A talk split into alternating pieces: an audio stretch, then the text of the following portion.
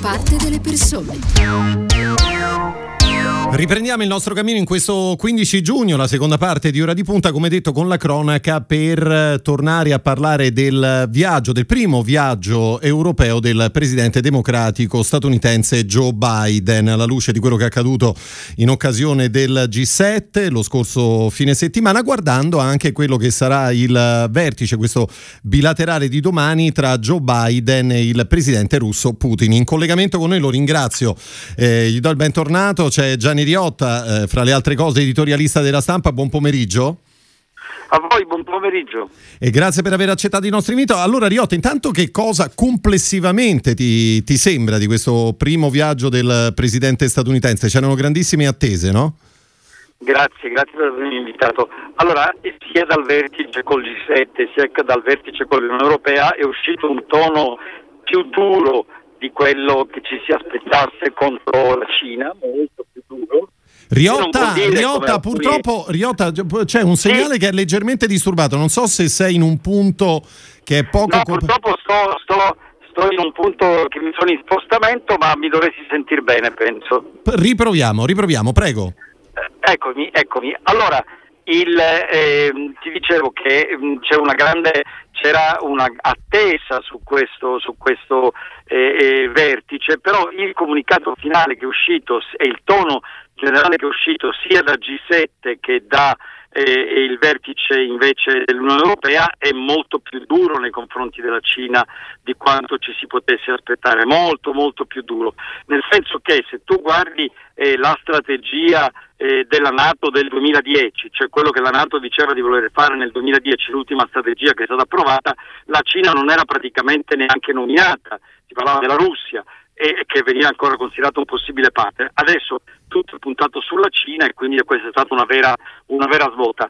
E Germania, Italia e Giappone sono i tre paesi che hanno detto però su commercio e su eh, ambiente e clima continuiamo a, a um, collaborare con la Cina e però certamente per il presidente Biden è stato un successo perché ha portato gli alleati G7 e gli alleati NATO ad un fronte comune, ad un'intesa comune sulla, con, per confrontare la Cina anche con la nascita di questo progetto economico, questo piano Marshall per i paesi poveri che deve contrastare la, la, il programma egemonico cinese cintura strada. Certo. Allora Riotta, ricordiamo che ieri eh, Joe Biden ha incontrato anche Erdogan, eh, le relazioni tra Stati Uniti e Turchia sembrano, come dire, a livello più basso di sempre, non so se hai la stessa impressione.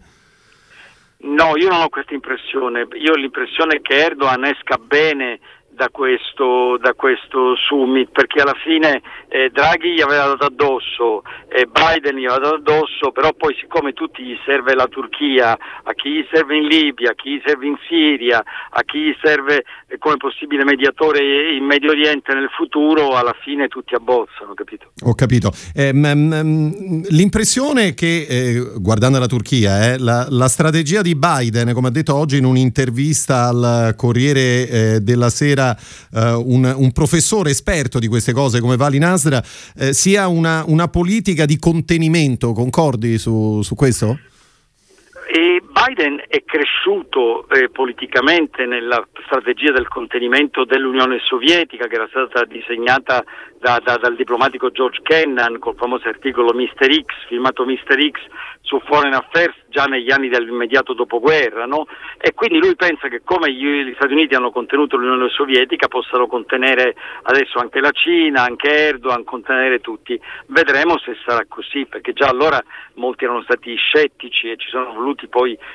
dal 1945 al 1991 per contenere l'Unione Sovietica, quindi vedremo se funzionerà nei confronti della Cina. Perfetto, allora Riota, in chiusura spostiamoci a, a domani a Ginevra, no? quando ci sarà questo bilaterale tra, tra Joe Biden e il, e il, presidente Putin. Intanto il presidente statunitense sembra aver rifiutato eh, questa proposta di tenere una conferenza stampa congiunta con, eh, con Putin. Come dobbiamo guardare a questo, a questo faccia a faccia? Che, che cosa ci dobbiamo aspettare? Che cosa dirà Putin a, Biden e, e Biden a Putin? Allora, amico mio, io leggo i giornali italiani, anzi ho fatto la rassegna stampa la settimana scorsa, quindi li ho letti tutti a cima a fondo e leggo molti editoriali, molte analisi eleganti che ci spiegano che Putin è la strada dell'avvenire che allinearsi la Russia è un disastro. La Russia è un paese eh, sull'orlo della bancarotta, che non ha alcun consenso sociale, che si eh, eh, regge su cricche molto corrotte di amici del Presidente e sullo spaccio di gas e di petrolio.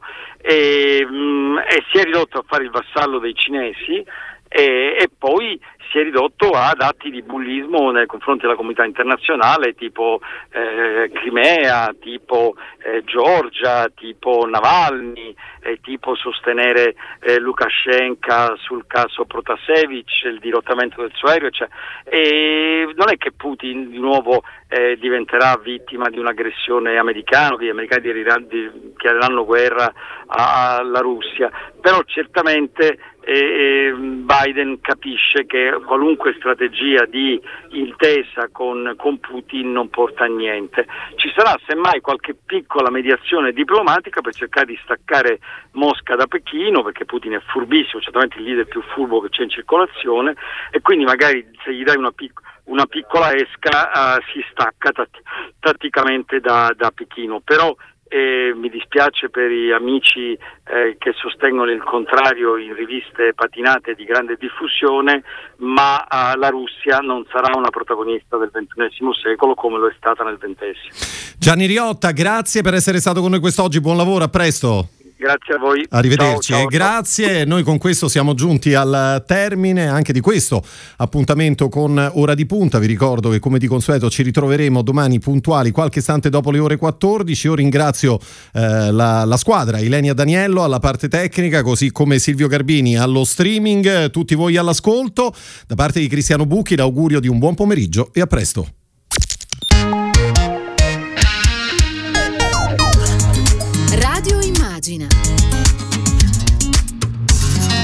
Parte delle persone.